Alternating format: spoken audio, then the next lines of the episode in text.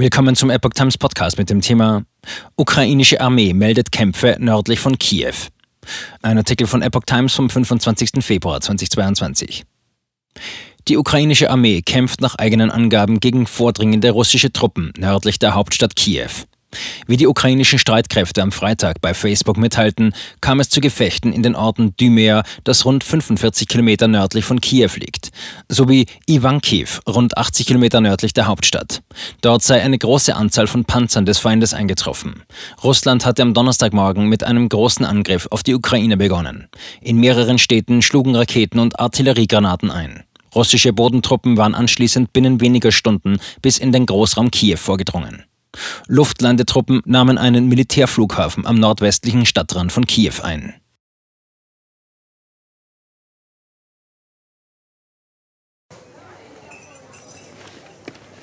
Bis Brot ich ess, des Lied ich sing. In Zeiten von Twitter und Facebook hat diese Redewendung aus der Zeit der Minnesänger neu an Bedeutung gewonnen. Wes Brot ich ess, des Lied ich sing bedeutet in der Medienwelt, dass Zeitungen die Interessen derer vertreten, die sie bezahlen. In Deutschland sind dies meist Parteien, Werbekunden oder Stiftungen einflussreicher Geldgeber.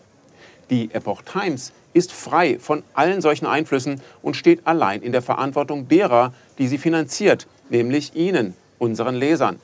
Die Epoch Times bietet Ihnen einen investigativen Journalismus, der Tatsachen aufdeckt und sich nicht von einer Agenda oder politischen Korrektheit einschränken lässt.